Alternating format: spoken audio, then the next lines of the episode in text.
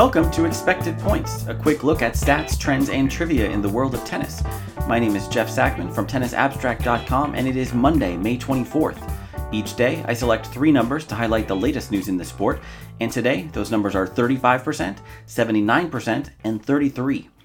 The first number is 35%, the fraction of Denis Shapovalov's serves, first and second, that didn't come back in Saturday's Geneva final against Casper Ruud. Except for five double faults, Shapo's pure serving performance was outstanding for a clay court as he won another 18% of his serve points with his second shot. Alas, everything else went the way of the Norwegian, with Ruud winning 62% of points four strokes or longer and more than holding his own on serve, not allowing the Canadian a single break point. It's tough to say whether Shapovalov is truly adapting to the clay. He couldn't outslug Ruud from the baseline and he lost 8 of his 12 net approaches. Yet the results suggest he's getting there. This week was his first final on the surface, and it included wins over more traditional dirt ballers Marco Cecchinato, Laslo Djere, and Pablo Cuevas.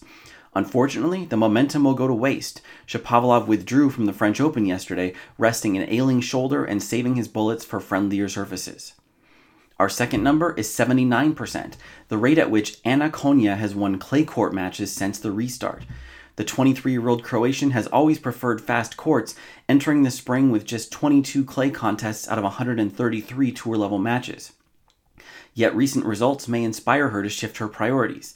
She kicked off her comeback last September with a title on clay at an ITF 25K in Zagreb, reached a quarterfinal in Istanbul last month, and set a new career best on the surface by qualifying and reaching the final in Belgrade last week. All told, it's 15 wins against only 4 losses. Her triumphant week in Belgrade ended with a whimper as she retired down a set and a break to Paula Badosa in the final. But having gone nearly three years without a tour level win due to injury before March, her takeaways from Serbia are overwhelmingly positive. She knocked out two top 50 players in Yulia Putintseva and Nadia Podoroska, and perhaps most important, her body held up through six wins in eight days, a challenge enhanced by rain delays throughout the week.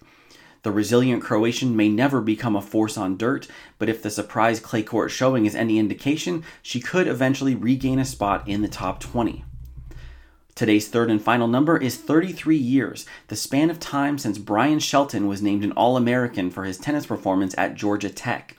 After a professional career that included two Newport titles and a fourth round result at Wimbledon in 1994, Shelton coached the women's team at his alma mater, leading the Yellow Jackets to a national title in 2007. He's now the head coach of the men's squad at the University of Florida, which won the NCAA team championship on Saturday. Clinching the title for the Gators over the Baylor Bears was freshman Ben Shelton, Brian's son, playing number five singles. The elder Shelton was a rarity in the 1990s, a tour level player with a college degree.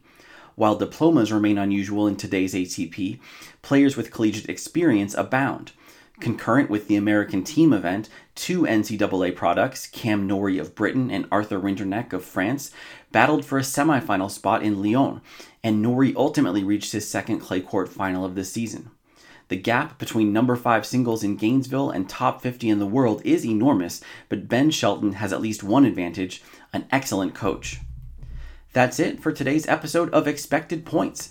Please let me know what you think about the show on Twitter at Tennis Abstract and help others find the show by leaving a review on iTunes. You can subscribe in your favorite podcast player, and every episode, as well as full transcripts, can be found at tennisabstract.com. Thanks for listening.